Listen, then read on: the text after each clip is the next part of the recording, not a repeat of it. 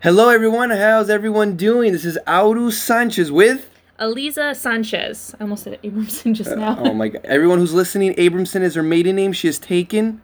She is my wife. Don't don't you guys try to do anything sneaky. No, but I hope every single one of you hope all, everyone's having a great day. Today we're doing things slightly different.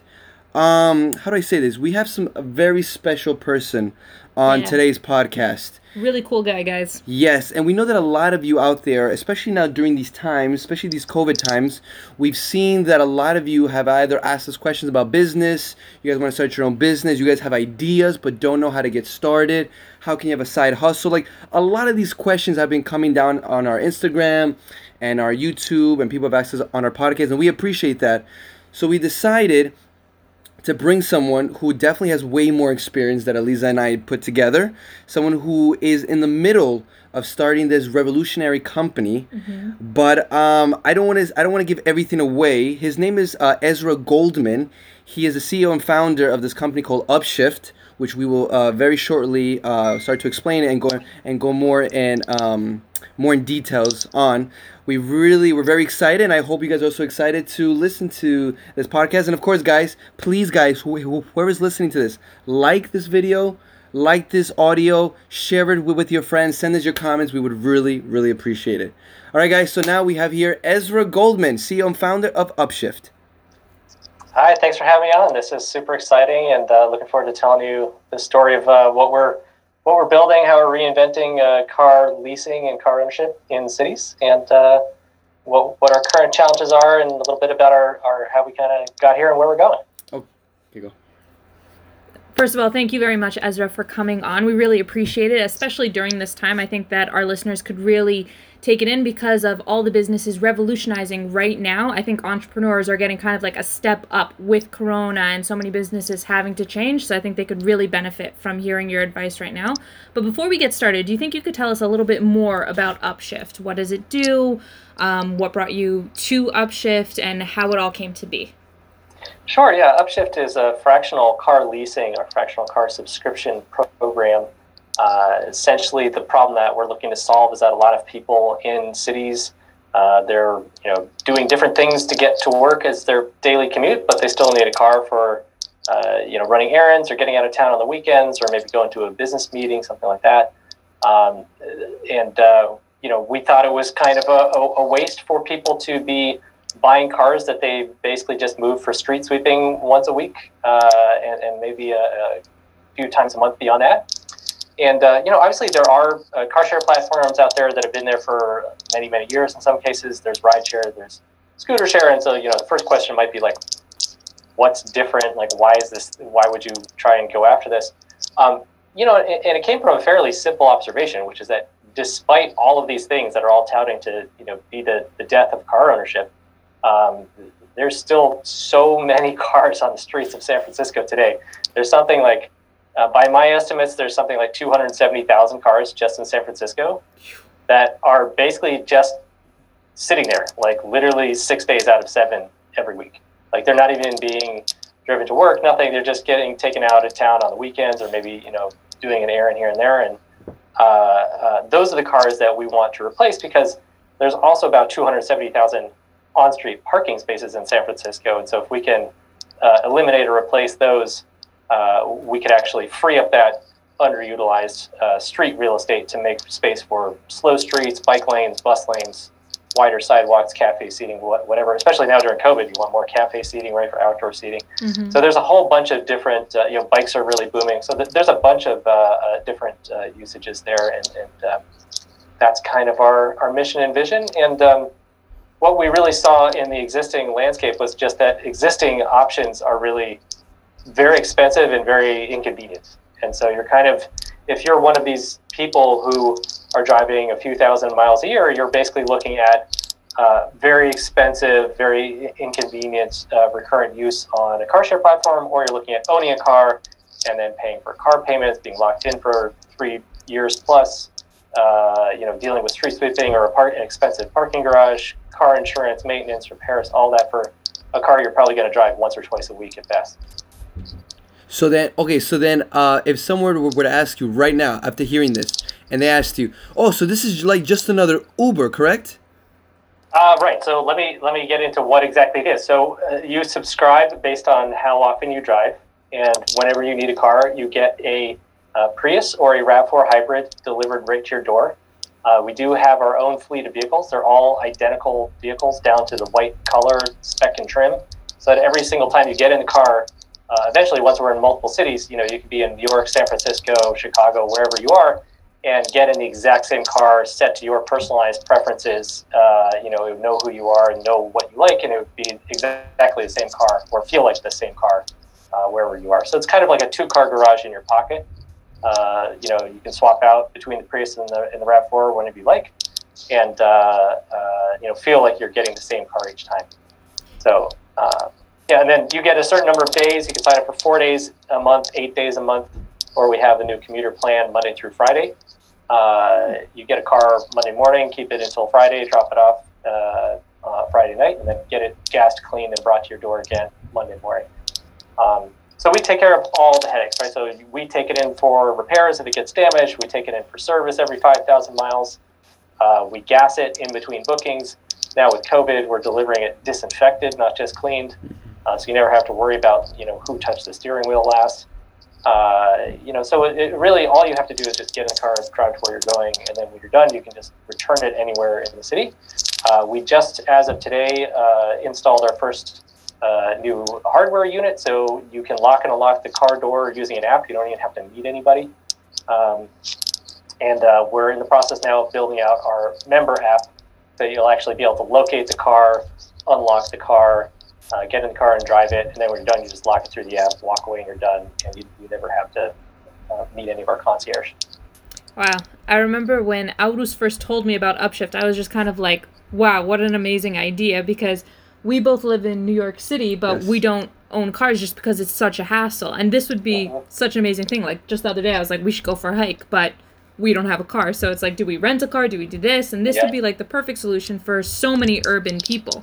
Um, and it got me thinking, like, what gave you the idea of Upshift? Like, was it a specific memory or was it just like an overall evolution of ideas?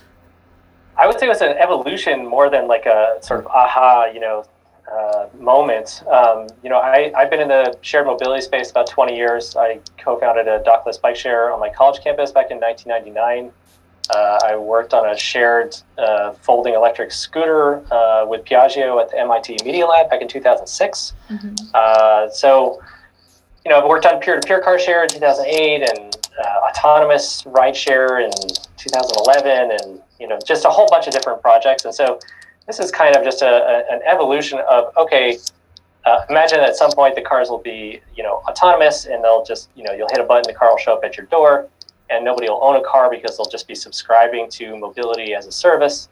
And you know they'll be doing scooters and shared bikes and all these other services as well. But sometimes you're just gonna want something that's you know a, a big four-wheeled object that can you know take you to Tahoe and back. And that's just not going to be a micro EV uh, that that takes you across the street to the you know, down the road to the restaurant. Uh, it's going to be a different vehicle, different operations, a whole different you know uh, service and experience, right? So that's that's kind of the the space that we're operating in. And then, um, you know, we really uh, uh, started out the business thinking that uh, this is back almost a decade ago now. Hmm. The initial idea for the company was uh, to do a co-ownership model. You know, so mm-hmm. could you and I co-own a car together, or maybe you know, five friends co-own two cars, or however you want to structure it. Uh, and it just gets really complicated really fast, as you can imagine, right? Like you want it and I want it at the same time what happens when there's a damage or you know car's not as clean as you wanted or you know where do you park the car was another big challenge. And so we really realized uh, uh, after talking to a number of people that you know it needed to be managed by a central authority. You needed to have a central fleet manager that was professionally taking care of all these cars. You need a bunch of cars not just one so that you can manage availability. Um, you need uh, delivery actually kind that came out, uh, not because we thought delivery was, you know, sort of the be all end all so much as just a way to solve our operational problem of like, if a lot of different people want these cars, uh, how do you best optimize the, the availability of those cars? And uh, the delivery was just a way to uh, service as many people as possible with as few cars as possible.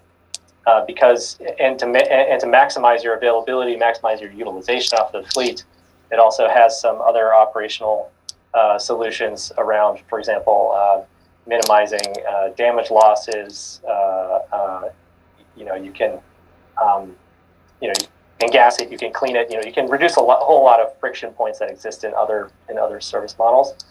Um, and so we initially realized that it would need to become a subscription service, Mhm. uh, but we didn't know what that would be or what that would mean or what kind of usage people would have or how they'd respond to that. So we said, okay, let's just start with a pay-per-use model, uh, you know, and just start getting some data, start seeing how people use it. And so we launched a pay-per-use model. It took us a couple of years to get uh, angel investments, uh, uh, car financing, and insurance all lined up at this. They literally had to all happen in the same month. Like we had sometimes where like we got the insurance policy in place, which took like six months to get like a custom insurance policy. And then, and of course, nobody wants to insure us because we have like no money, no nothing. We're just like, we want to do this crazy thing, and they're like, you can't get like you know twenty thousand dollars worth of insurance for some crazy new idea. You don't even have cars yet, you know. So we had to like convince like one of only a handful of insurance companies to even work with us. And we had to go like find angel investors to pay for it. Then we had to go and find uh, someone to give us like a hundred thousand dollars worth of cars just to like get off the ground, right? Hey, give me some cars, man. I was like, hey, I want to get like five Priuses. Like, all right, well, that's hundred and twenty-five thousand dollars. Do you have money? No. Okay, well, can you finance it? Well, you know, it's basically like another investor, right? Mhm. And so we had to get all. We had to. They're basically like lining up three completely different types of investor, effectively, and uh, we had the insurance policy at one point, and they, you have to bind the insurance policy within thirty days. And these are not like you know hundred dollar policies. This is like twenty grand. You have to like put it like just put down like cash money. Wow. And so we had one of them expire, and then it took us like another like six months to get another one from another company, and the broker got all pissed off, and like you know it's just like really complicated business to just get off the ground. Mhm. Um, and uh, yeah, we ran it with like pretty much shoestring engineering, shoestring everything for a couple of years. Um, we uh, pivoted eventually. You know, we were doing all SMS-based bookings with like our uh, back-end booking software that we had built, uh, and we had. Um, uh, you know, two years ago, we pivoted to the subscription model. We got some investment from uh, Mini, which is a BMW subsidiary, and a company called Urban Us. Hmm. Uh, they put in a, a, basically went through an accelerator program, uh, and uh, that called Urban X, and and they really helped us to kind of reposition the company as a subscription. Uh, and we basically fired like every single one of our pre- previous customers.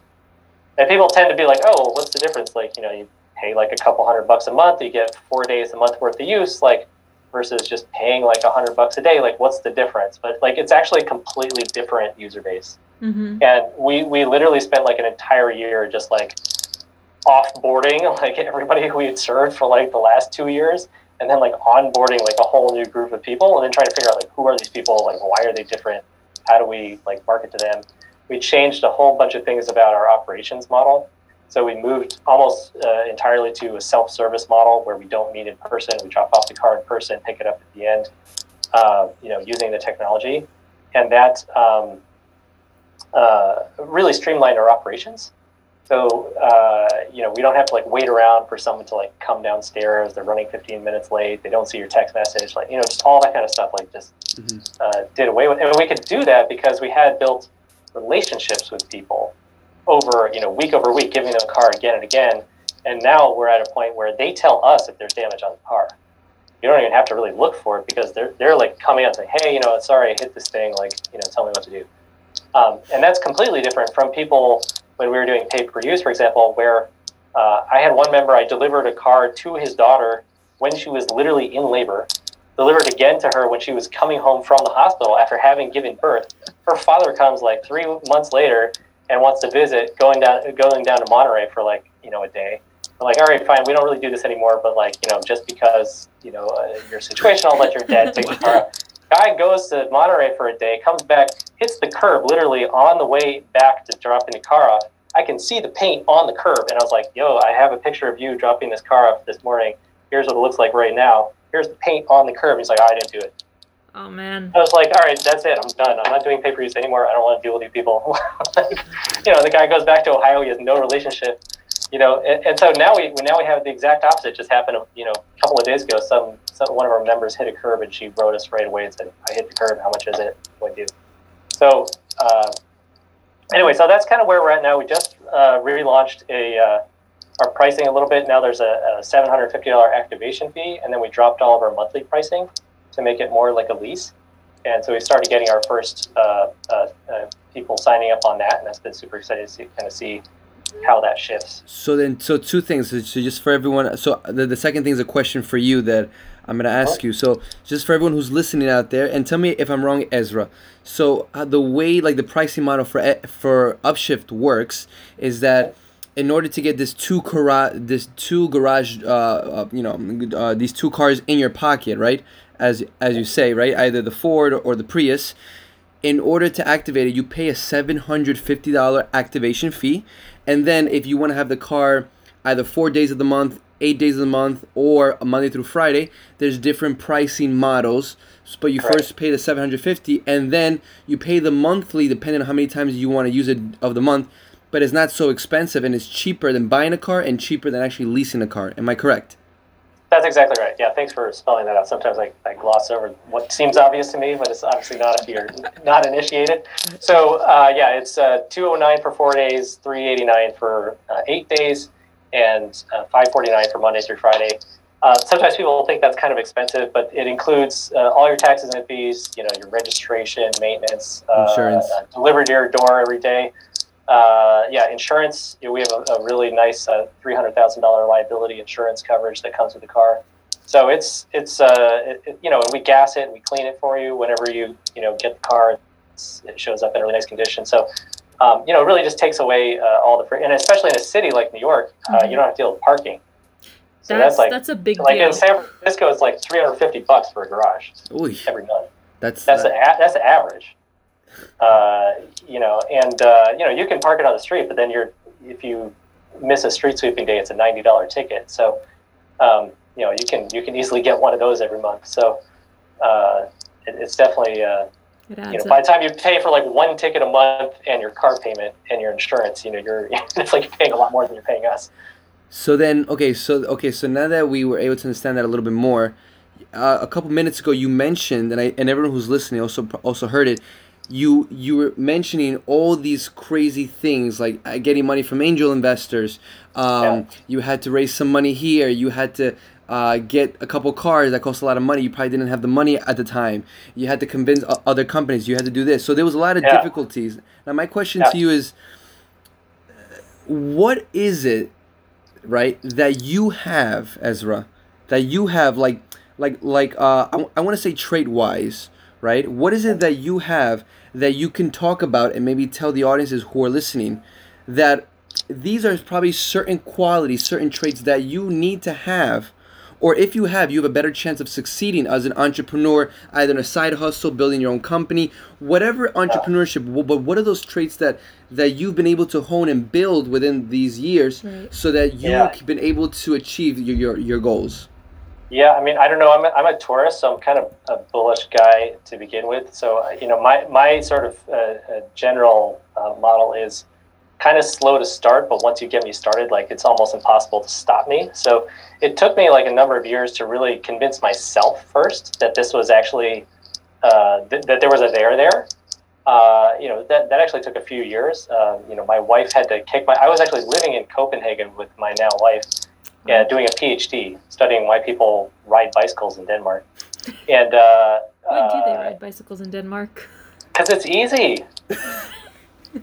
I mean, I could give you the PhD long-winded thesis answer, and but just like 'cause that's it's basically easy. the answer to any answer of. If you ask me why people do anything in the transportation space, because it's easy. That's really the end of the day. Like whatever is the easiest thing to do for whatever trip you're trying to make, that's what people will do. And you want to not die, and you have to be able to afford it. But and and your friends probably shouldn't think you're crazy for doing it. Like those are that's pretty much what it boils down to. But like if it's not easy, like forget all the other stuff. And if you're gonna die doing it, forget all the other stuff. And if like your friends all think you're a nut job, like that's not gonna help. And if you, it's like five times more than you have in your pocket, you're not gonna do it either, right? So it's, it's like there's no rocket science here. Uh, you know, you make it easy, you make it affordable, you make it safe. Uh, people do it. Um, but uh, but yeah, so I was doing that project, and uh, uh, uh, you know, basically had to like drop out of my PhD and like come move to the Bay Area with my Japanese girlfriend who had no visa. I had a Danish visa, but had no U.S. visa. Who had never even been to America, and she was the one who was like, "No, no, no, you got to go do this. You keep on like talking about this all day, every day. You need to like, you know, drop out of this PhD and, and start this company." Wow. And at that time, didn't even know what the heck it was. Like, we didn't even have like a. It was still like just this very nascent idea.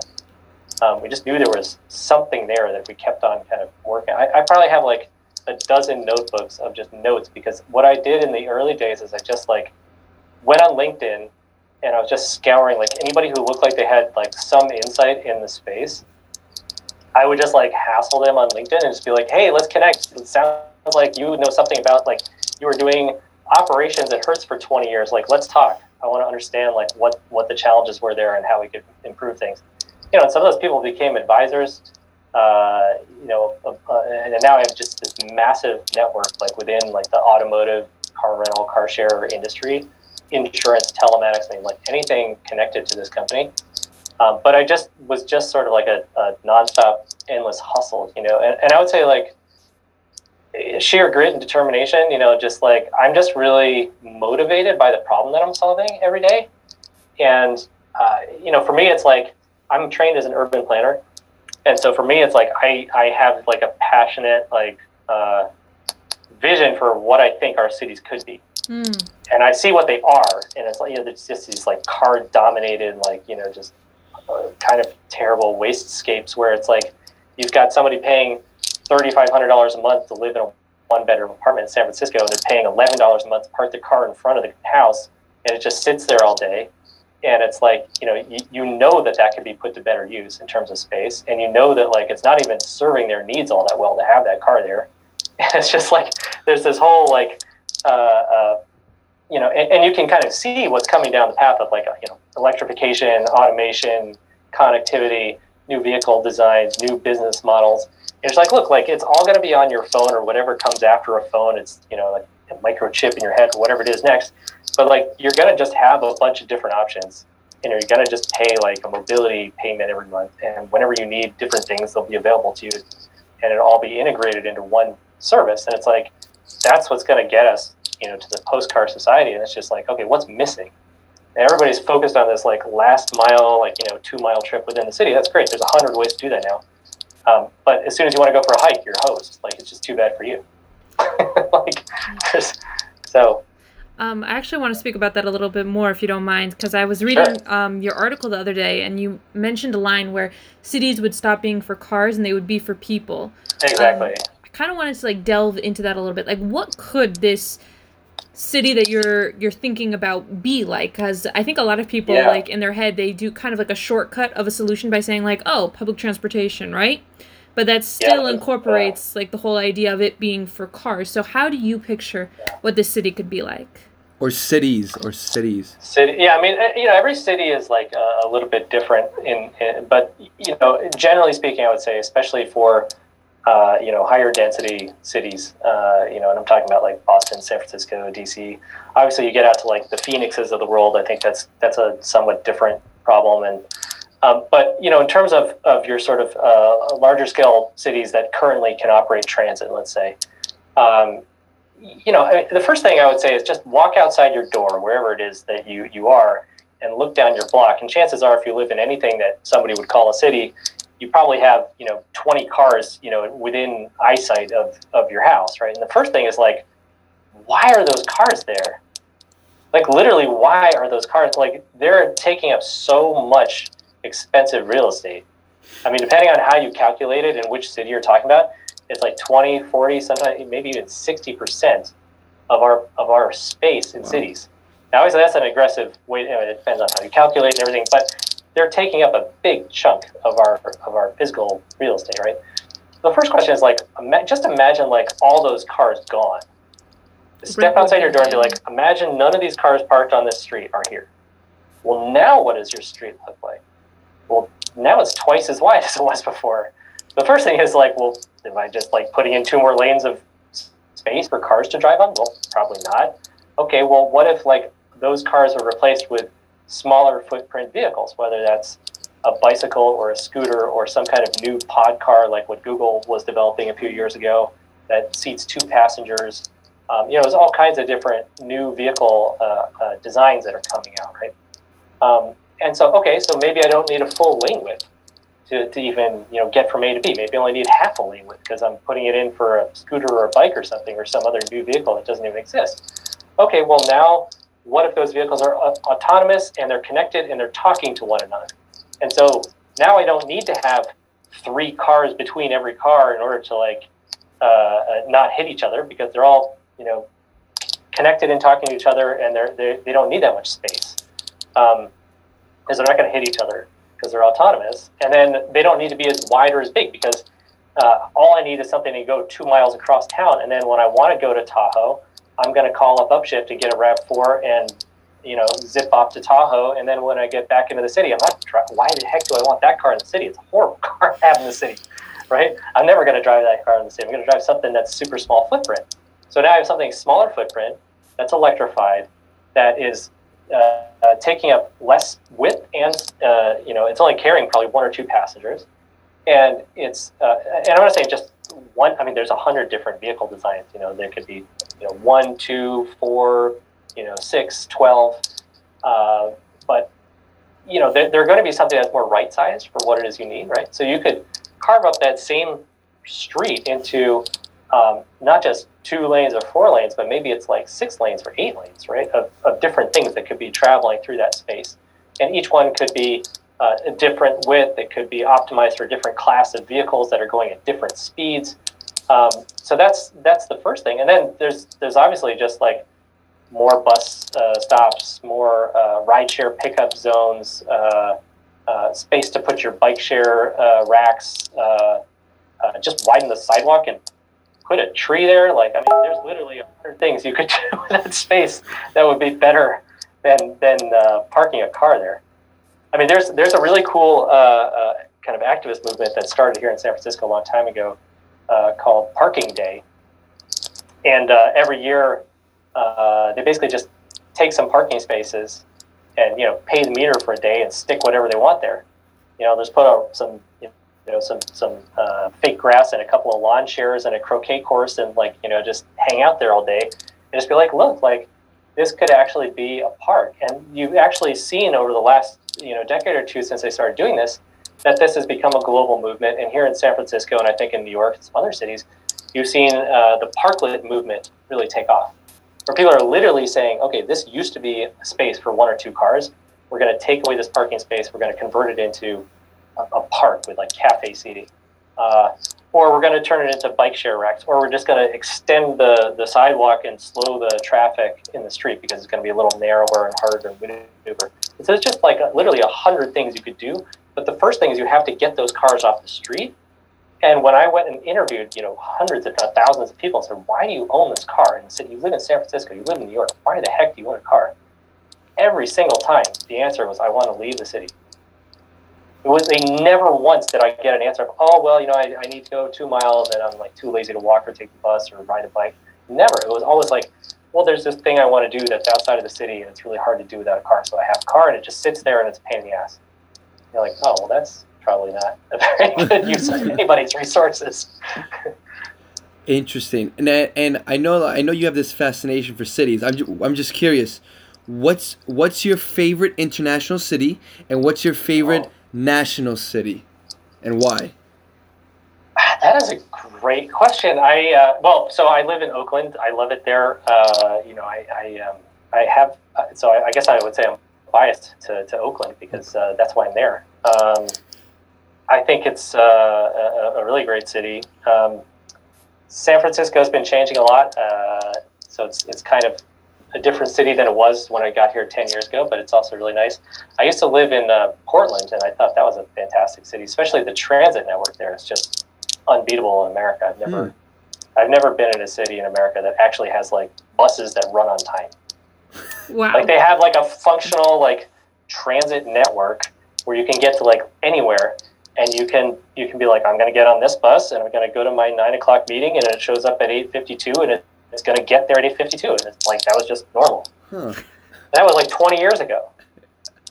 I'm sure it's just as good if not better now but you know that you know from a transit network i would say it's fantastic. Also really great bike city. I haven't been there in a long time but uh, but i know from from a transportation standpoint it's great it's also culturally really nice.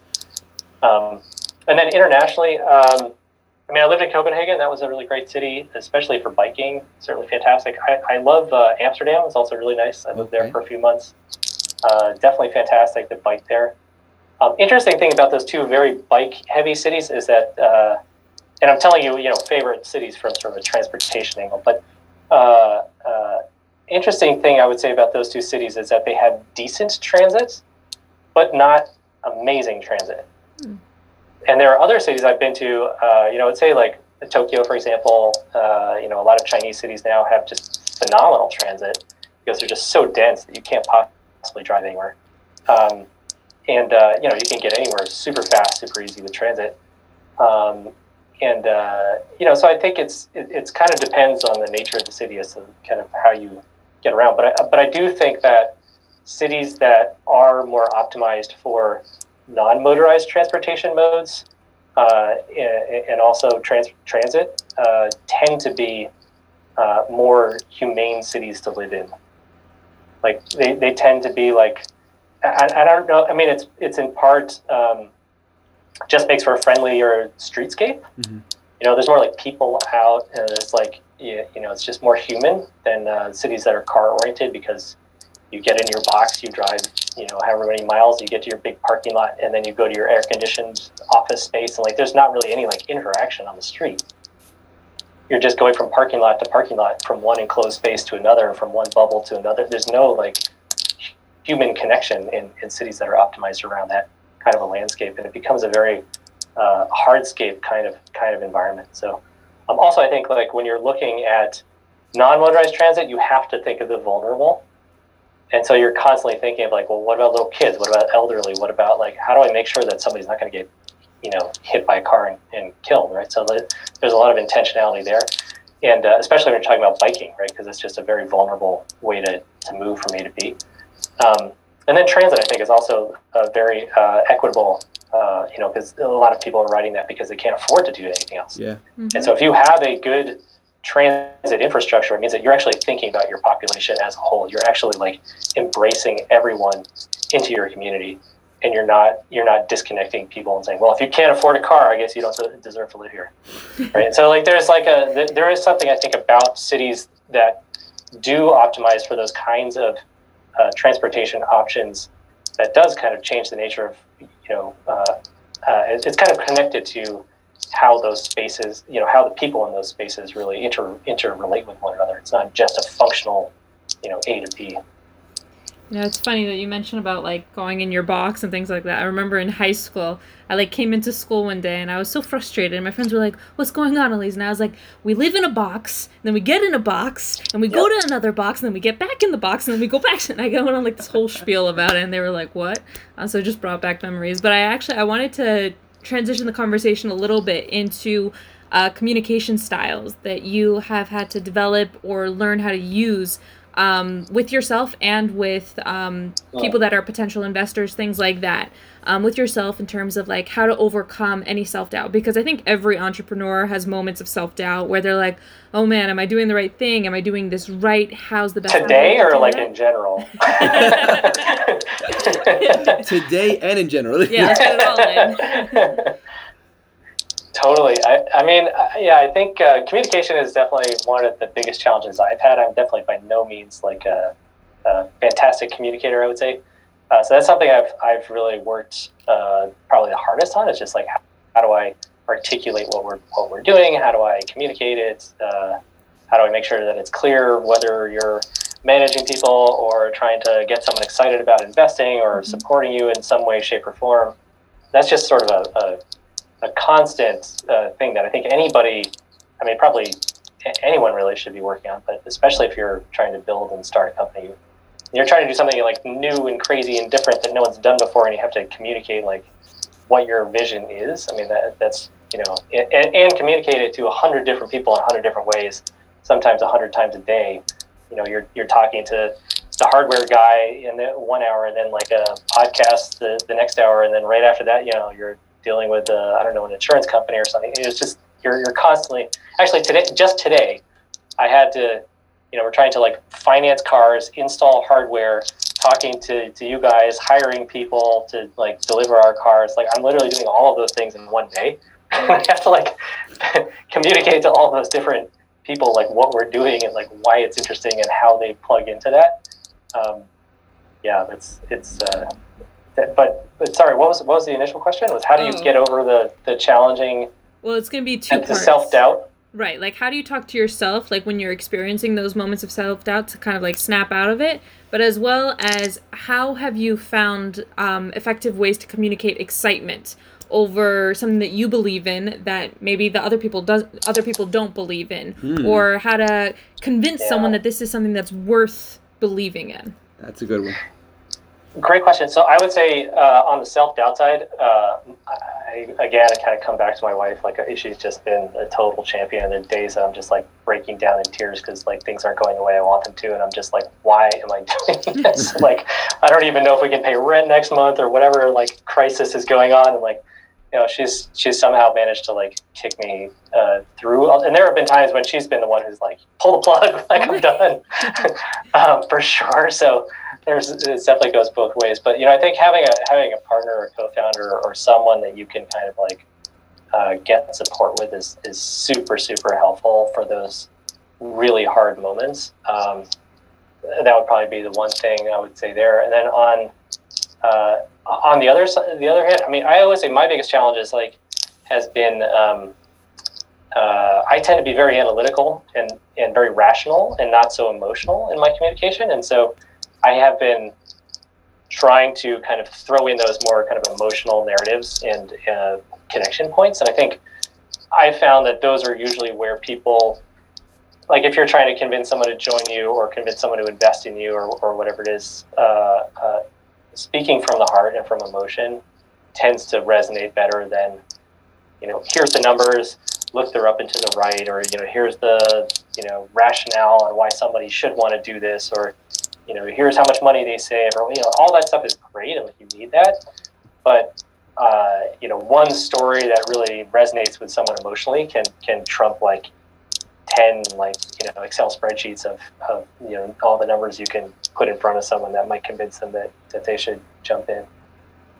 Interesting, and you know, it, it it's interesting. You keep bringing up your wife that she helped you out a lot and she was there for you and she was an amazing partner. So a lot of the people that you know a lot of people who might be listening to this or just a lot of entrepreneurs they're either married or they have a partner they have a spouse right? Someone that they're very close with. Did you have to have any how do, how do i say did you have, did you have to have any difficult conversations?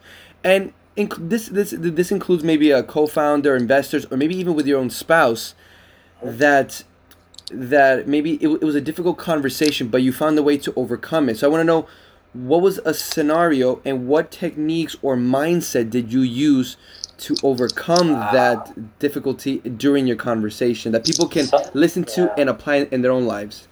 I, I don't know. I mean, um, I wish I could say that, I, you know, I've been a perfect communicator and, and have all the, the right answers. I mean, I would say like the points of inspiration I've had, not that I've been as good at using them as I would like to, but, you know, nonviolent communication, meditation, any of those kind of tools you can get are, are super, super helpful and worth your time you know, there's certainly some podcasts that I, I can recommend. Uh, there's one called the, the Reboot podcast you might have heard of. I, that's been really great. Um, so yeah, there are some resources out there. Uh, you know, I would say there's definitely definitely difficult conversations, especially with a partner, because uh, you know your partner might not always support you. They might want you to stop doing what you're doing. Um, they may may or may not be as entrepreneurial as you. Uh, in my case, they were more entrepreneurial and, and kind of kicked my butt in many ways. And then at the same time, you know, we had a baby a couple of years ago and that kind of changed the dynamics. And like, you know, then it was a little less willingness to take risk and, and kind of been tired of like, you know, trying to kind of get the ball, you know, it's, it's not easy to start a company. Like, you know, we, it's not like you, you go to, Intel and you clock in at nine and clock out at five and you get your six figure check and you just like kind of go home and like, you know, it, it's more like, how much can we pay ourselves this month? you know, um, are we going to have runway for how many more months? Like, can we actually, you know, move to a new apartment? Uh, you know, can we give ourselves a raise? Can we hire that new person? Like, can we build this software we want to build? Like, uh, there's been a lot of challenges like that, and, and you know that that just gets taxing. I know some people are lucky and they just go and raise like millions of dollars straight out of the gate, and if you're one of those people and you can get like two or three million dollars on day one because you know you and three other buddies who used to work at Google, like go for it, man, because like you're probably going to be able to clock in at nine and clock out at five and still get your six figure check and like not worry about anything. That hasn't been my case, but uh, uh, you know, definitely. Um, uh, you know, there are those challenging conversations, and I would say like whatever support network you can cobble together, whether that's your your part, your your husband or wife, or your uh, uh, business partner, or some. I had a really great um, advisor who was really instrumental in the early days. Who I I kind of think of as my uh, emotional support advisor. Um, those days when I was just like breaking down and like everything wasn't working, and I was like, oh my god, where who do I turn to? Because you know I don't know what to do. Like I would pick up the phone and call him, and he was like very calm and grounded and could kind of like talk me through and help me figure out how to solve those problems. And like I don't know where you find those people, but like if you have those people, you can track down like they're they're and get them to support you. That's super super helpful. Um, I mean, I would say like you know when you're building a company, it's like you basically have to like get as many little tiny tiny resources you can cobble together and then like 10x every single one of those like figure out how you can like oh i got this one little thing and if i do this other little thing now i can you know i can build on top of that and then i can build it's like you're always like ratcheting up and um and sometimes like uh, you know, a lot of the, the biggest losses I, I, would say I've had in the company are because you just didn't move fast enough. Somebody was like, oh, I'm to write you a angel investment check. And they were like 100% gung ho. You were like, wow, I'm going to get this amazing investor. They're like, everybody knows who's like a uh, guy who was the uh, founder of Google Shopping Express. He was going to put in like a $25,000 check. He was like all about it. And he was like this super prominent angel investor. And he, he would have like you know, now he, he was at Uber for a while. Now he's doing his own thing, like super, super high caliber guy. And I was like, oh, this guy's totally going to invest. I was like, oh, let me call, like, just check with my network, see if this guy is like legit, blah, blah, blah. And then I get back to him like a few days later. He's like, oh, like now I cold feed. And then I'm like, so like you just never know when like those kinds of things, uh, uh, you know, whenever you see an opportunity, you have to just jump on it because you don't know it's it's not like oh like there's this opportunity and if I wait on it for you know three days or thirty days or like it'll be gone.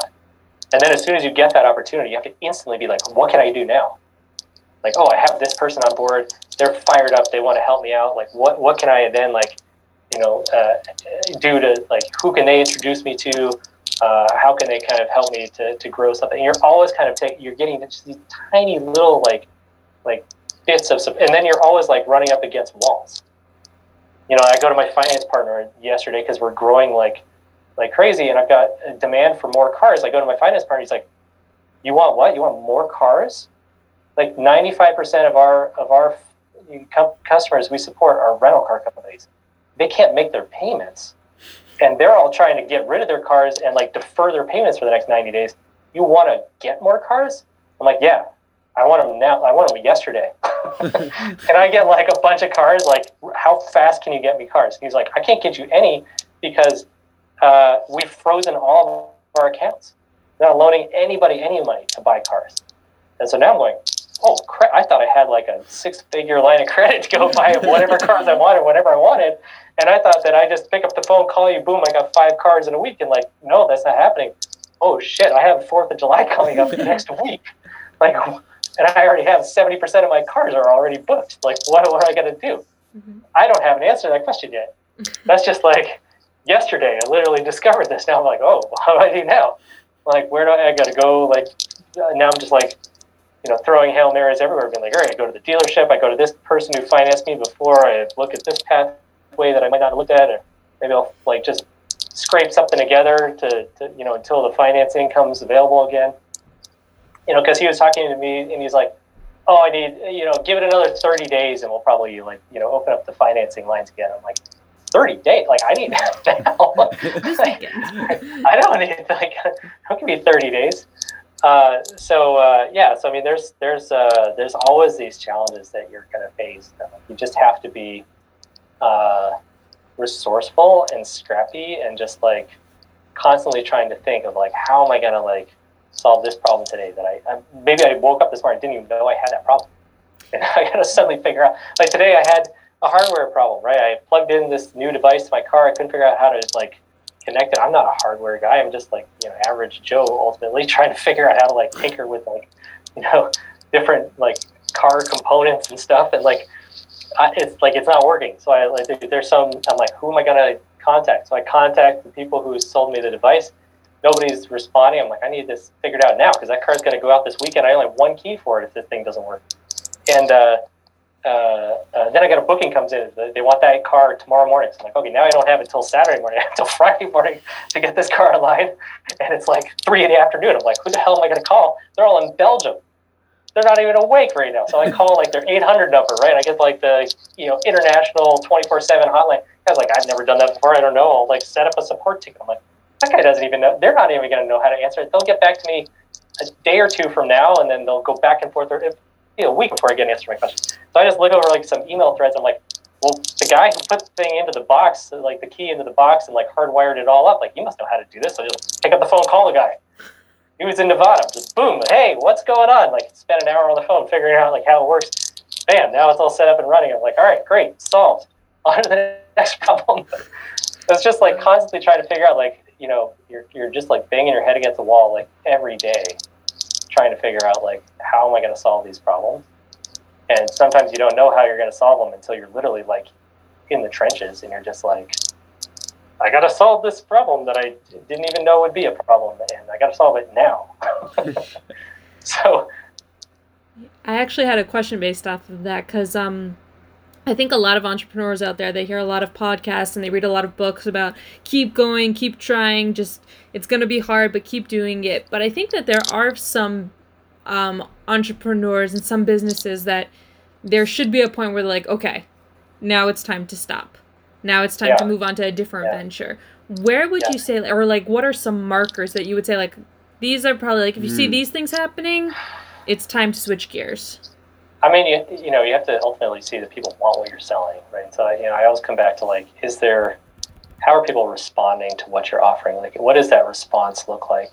Um, and, uh, uh, you know, and how, how big is that response? How excited are people about it? How, you know, and that could be, you need to make some tweaks or it could be just like there isn't anything there. Like you don't actually know or there is something there but it's like not something you can execute on with today's technology or you know there's a whole bunch of different things and like it's kind of hard to hard to pin it down to one thing. But i would say like you know you have to have the resources whether it's money or team or whatever it is to like actually execute on your vision. You have to have the will to get up every day and like you know drag yourself through the coals like every day to actually make it happen. And then like um, uh, you, you, know, and, and, there has to be like people out there who want what you're what you're offering, right? And so, um, you know, for for my part, I've always uh, I studied anthropology in undergrad, and like I I, I did uh, design strategy consulting with uh, large corporations, both here and then uh,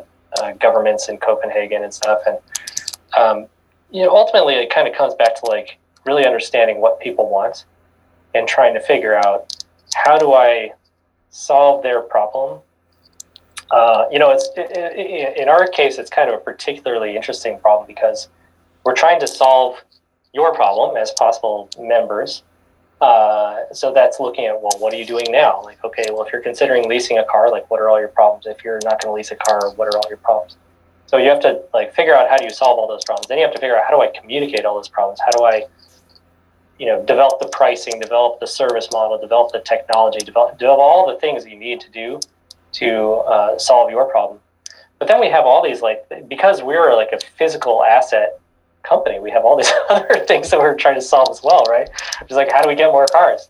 how do we make sure that we're like keeping those cars moving and like making a profit on them? How do we um, uh, get like custom insurance and custom car financing and like you know how do we just physically structure the business in a way that makes sense, uh, which is you know in our case can be fairly sophisticated and complex.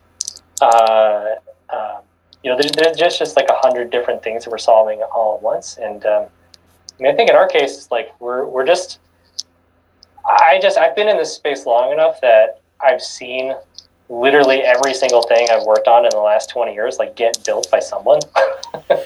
like whether it was like bike share, scooter share, ride share, peer-to-peer car share, uh, autonomous uh, ride share.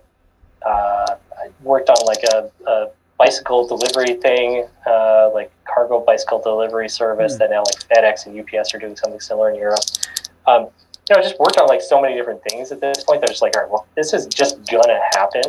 I don't know if it's gonna happen in a, you know, what I what has been different in my career has been sometimes it's happened a year after I started working, and sometimes it's been like ten or twenty years. and I don't know like how long it'll be until it starts happening, but um, I do know that it, that it's, something like this will take off. The other thing I don't know is like, can I figure out the right way to do it? Can I actually like execute on that? Um, that that's like just a, you know that's just you as a as an entrepreneur. So but, uh, so you mentioned something interesting at the end where it's it's like you, you know you've seen all this stuff happen and like you know it's gonna happen. You just don't know the time yeah. frame and how and when. So my question uh, is actually a two-parter is so the first one is what is the future for this company? What are you trying to accomplish with upshift? And yeah. people who are listening what can they do to get involved with you or with the company? And, sure. and what is it that they can do to get involved so they win and you win? Like like oh totally yeah so i mean we're building the infrastructure for shared fleets you know uh, mobility as a service of the future right so you think of shared autonomous connected uh, uh, and electrified vehicles uh, those are all going to need to be stored somewhere charged connected, connected to the car, connected to the device, connected to the user experience. Um, and there's going to need to be some kind of fractional leasing or fractional car subscription service, right? Because uh, if you're using all these other things to get around the city, you're still going to want a car, and you're not going to want to park it in the city and just own one like we do now, because parking costs are going to get more expensive. Parking in the city is just going to suck more and more. Um, there's just really no reason to do that, and so um, we're essentially building out the backbone of that that operational infrastructure uh, and really reinventing like like what is a dealership when you don't own a car anymore? Right? Like you're we're basically a dealership. Mm. but we don't have any of the constraints that a dealership has. We don't we don't like we're not like bound by any of the the the, the weird legal stuff that comes along with being a dealer. We can put whatever car we want on our platform platform and we can price it however we want it and like we don't have any of those those constraints that they have. But you know we're basically selling cars. We're selling cars to people who don't want to buy cars. Uh, which is kind of a crazy thing right? So we're reinventing car financing. And, and then we're also reinventing like multiple people. Yeah we're selling the same car to multiple people. And we are right? And so so why sell one car once when you can sell the same car to you know five people or ten people right? So, uh, um, and then we're figuring out like how how did the what are the predictive algorithms for that? How do the operations work? How do you actually distribute those vehicles in a seamless way? And I'd say like all the companies that are doing it right now, like they're all struggling in so many different ways. I mean, that's why like Car2Go pulled out of a bunch of cities recently. Um, now, especially with COVID, like they're all just like, I don't know what the hell's to do because they can't keep the cars clean. So you see Zipcar doing like monthly car rental now. You go on Zipcar right now, it'll say like, "Do you want a car for the whole month? Take it. You want it three months, six months? Take it. We don't want to deal with it. It's yours." Wow. Wow. Because they can't do hourly transactions anymore because nobody wants to get in a car that 20 other people have touched since you cleaned it last. Makes sense. And, it, and they're basically telling people, hey, you gotta like wear a mask when you're in the car, and you got to bring your own disinfectant wipes. You got to spend 10 minutes wiping the car before and after you use it. Like nobody wants to do any of that. So they're they're really hurting right now, and uh, you know the rental car companies are all hurting because nobody's flying in airplanes, and that's like all of their business. So Uh, you know, all the scooter companies are all shut down. You know, so there's a whole bunch of different problems there. But we obviously did not build this business with COVID in mind. But it turns out that getting a private vehicle all to yourself that's cleaned and disinfected and delivered right to your door is actually a pretty great alternative to anything else when it comes to you know dealing with a pandemic. And because we have the technology in the car, you don't even need to interact with anybody. Uh, so it's all keyless, contactless uh, exchange. And then, unlike a lease, you're not locked into three to five years contract. So if you don't know if you're going to have a job in six months, uh, you're not, you know, you're just just month to month. So you can do it as long as you want. If you want to do it um, more, you know, you get a, a, your lifestyle changes, you need more days, you just change your plan. So it's very flexible in that regard. In terms of how people can get involved, I mean, you know, the obvious easy way is we're running a crowd financing campaign uh, and for as little as $100, you can invest in our company and you actually are a stakeholder or shareholder. Uh, the URL for that is republic.co backslash upshift. Uh, as of speaking now, we have over $335,000 invested from over 1,600 people, just like just like you guys, uh, who uh, have invested, you know, $100, $200, you know, however much you want to put in. Um, and uh, uh, that's something you can do right now. That is a limited time offer, uh, currently running until the end of September. Uh, TBD. Uh, we'll see if that gets you know extended or cut short or whatnot. But that is the the official end date. Um, and then um, other ways they can get involved. I mean, if you're you know depending on what your what your background is, I mean, there's a whole bunch of different ways you can get involved. You know, we're always looking to hire. We are definitely uh, going to be hiring someone on operations and on marketing to, to join the team in the near future. Uh, and then um, uh, what else? Uh, obviously, you could you could help us out on the concierge delivery side as well. Um, but yeah, and then then you know if you if you depending on your background, maybe you have uh, uh, networks you can you can connect us to, people you can connect us to in the industry, or different ways you can support our, our vision of you know, really making our, our cities for people and reducing the need to own cars and the cars that people do share, uh, making them as green as possible. Sure. I just wanted to ask like a quick technical question because you said that it's a month to month thing. Um, with the down payment, does that mean that down payment can last like let's say someone does this for like 10, 20 years? It's like one down payment and then like month to month, or like... in theory, in theory that is a loophole. I mean, right now we're um, we are working on trying to figure out how how our pricing model is. You know, it's constantly evolving. Mm-hmm. Uh, we're actually working with uh, behavioral scientists right now to help us to optimize our uh, pricing because there's so many things we can we can constantly change. Right, we days currently roll over indefinitely; they never expire. Well, maybe they should expire, or maybe they should expire on certain plans. Uh, there's currently no mileage cap, so maybe there should be some kind of mileage cap, or you could price by the mile, or you could uh, that you could offer a different number of days. I mean, there's literally a hundred ways that you could, you know, frame it and still call it a fractional lease. Um, and you know, we've, you know, we've tested a whole bunch of different things. I mean, literally, just like the cool thing about this is that it's uh, given us like a tremendous amount of leeway to just be like, well, let's see if this model works. Like, let's see who that you know, because the, the thing is like you'll you can probably attract someone to just about anything to like, you know, uh, pay you money to do something uh, the question is like, who is it? And then, so first, first question is like, who is it? Then it's like, well, what do they actually do once they actually sign up? And then, uh, uh, then how many of them are there, right? Like, is this just like a one-off random thing? And then the, the, the other thing you find as soon as you develop a new pricing model is the loopholes. You'll immediately find like somebody will figure out some way to exploit like some loophole you never thought you had, and they'll you know start driving you into the ground on some something that you didn't think was there. And like now you're like, oh, I guess I got to change that. Like that doesn't work. But uh, you know, it's constantly uh, uh, evolving. Right? When we first launched, it was two days, four days, and six days. Then we did two days, four days, and eight days. Then we ramped it up. Then we cut the two days. We did four days, eight days, and twelve days. Then we had people asking for more, so we did sixteen days.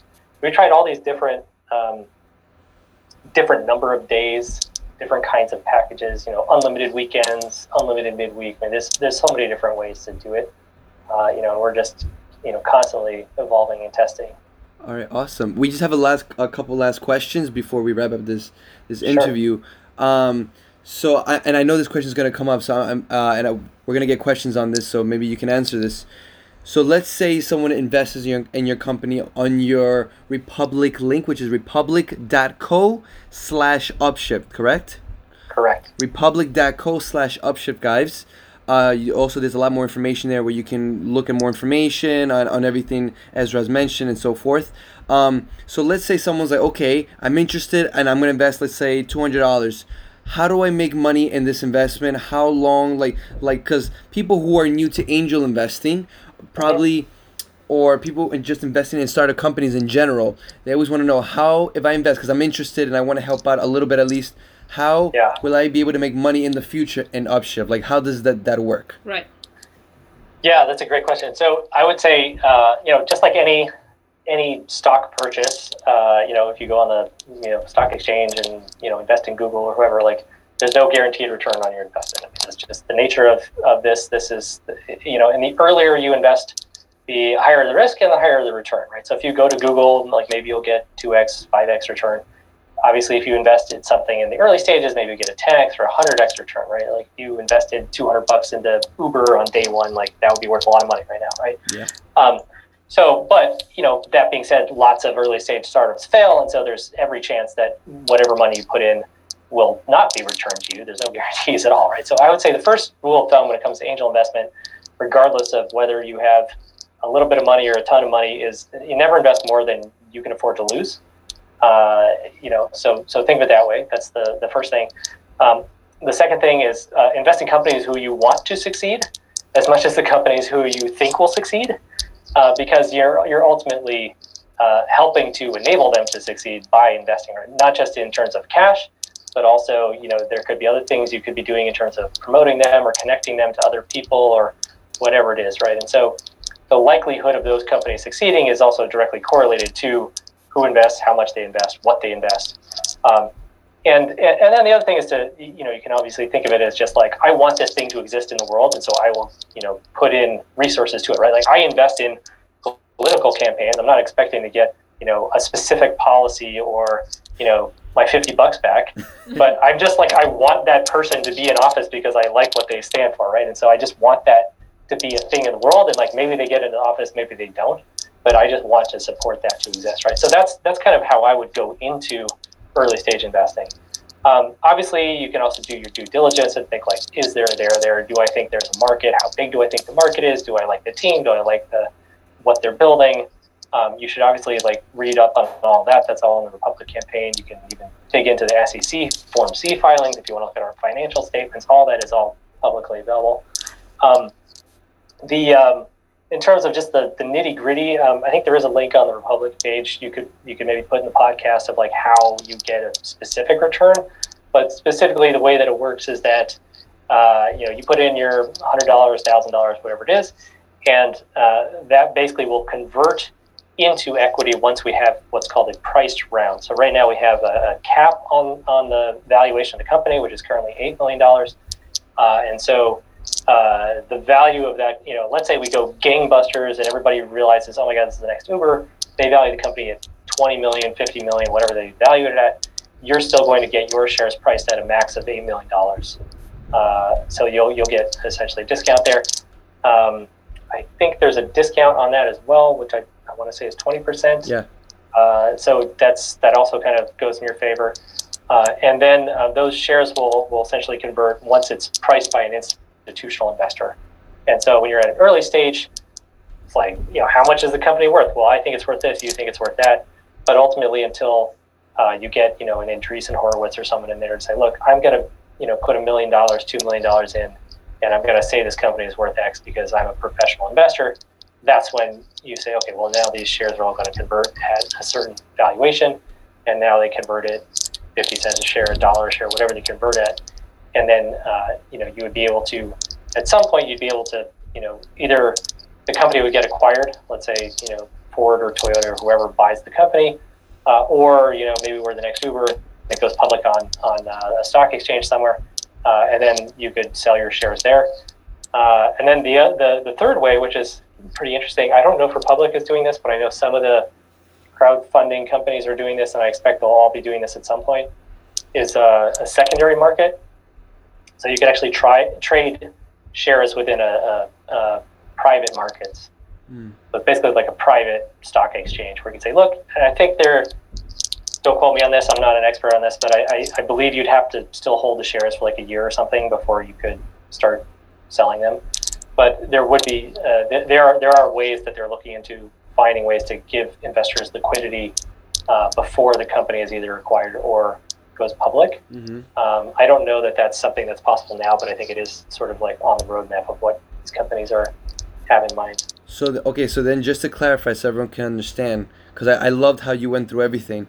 Um, but for those of you who probably didn't understand, so the way you could make your money, and you tell me if I'm right, Ezra, the way you can make a return on your hundred dollars, a thousand dollars, two thousand dollars, whatever amount of money you put in Upshift, if you if you decide to, is either Upshift gets bought out by another company, like let's say Ford yep. buys uh, Upshift, or Upshift yep. goes in, into the stock market, right? I mean, of course, yep. there is that third option. It's not so common, but the first two common ones are either Upshift gets bought out by a bigger company by a huge number, let's say six hundred million dollars, let's say, right? Let's say that happens, or you go public, or, or the company goes to the stock exchange, then your hundred dollars, because you're investing in Upshift at an kind of at an earlier stage, is valued right now at eight million dollars. Let's say they get bought out by six hundred million. I mean, we're not gonna do the math right, right, right now, but if you did a rough a rough estimate, you would probably take 600 mils divided by 8, right? And yep. then times however much money you put and then that's approximately maybe how much you might make. Our I mean, podcast exactly. just turned into a math lesson. Our podcast just turned into multiply there. oh, let's let's let's, let's keep it simple. You say, well, it's a you know, you're invested at 8 million, you sell at 80 million, you get a 10x return on your $100. Now you have $1,000 in your pocket that you did there you go. I, I couldn't have said it. So that's that's the, that's the that's you know, and I think you're completely spot on, right? Either either Upshift uh, it gets acquired, you know, in, in, our case, most likely it's going to be uh, you know, car maker or maybe a rental car company, someone like someone in the automotive space. There's some others too, um, but. Uh, and then uh, uh, the other is, of course, if you if you really go big, you know, you're on the New York Stock Exchange, publicly traded company, and you know, everybody knows your name. You know, those are those are basically the two pathways. Um, so obviously, it's a lot more common that companies get acquired yeah. uh, because typically it's much larger companies that get on the stock exchange. But um, you know, that's that, that's basically how it works. All right. Uh, do, you, do you have any last question? Uh, no, this was great. Uh, we really appreciate you taking the time to teach our listeners a little bit about entrepreneurship and upshift and your journey. And I know I've learned a lot, and we really, really appreciate it. Thank you so much. Sure. Thank you for the opportunity. And, uh, you know, if people have questions, they can also post questions on the Republic campaign page. Yeah, where There's can like they find you? Section. Where can they find you and where can people contact you? Uh, great question. Uh, my personal email, Ezra at upshiftcars.com. You can just shoot me an email. Uh, but uh, yeah, if you have questions about the investment specifically, uh, please direct those to the Republic campaign page because there's like SEC regulations, right? You know, it's like insider trading if you like directly communicate with me. So the, the, the discussion section on the Republic page is really for that, so that everybody can see what the answers are to whatever question you might have. All right, awesome. We really appreciate everything you spoke. You've spoken so many interesting nuggets. Elisa and I are definitely going to go back and re-listen to this podcast. And all of you who are listening, we really appreciate you listening to this information. Please re-listen to the episode. If any questions, reach out to us. If we can't answer the questions, we'll definitely guide you to uh, Ezra. He can answer your questions directly. And guys, please do not forget to like, comment, and share this podcast, this video. We really appreciate you guys. And of course, till next time.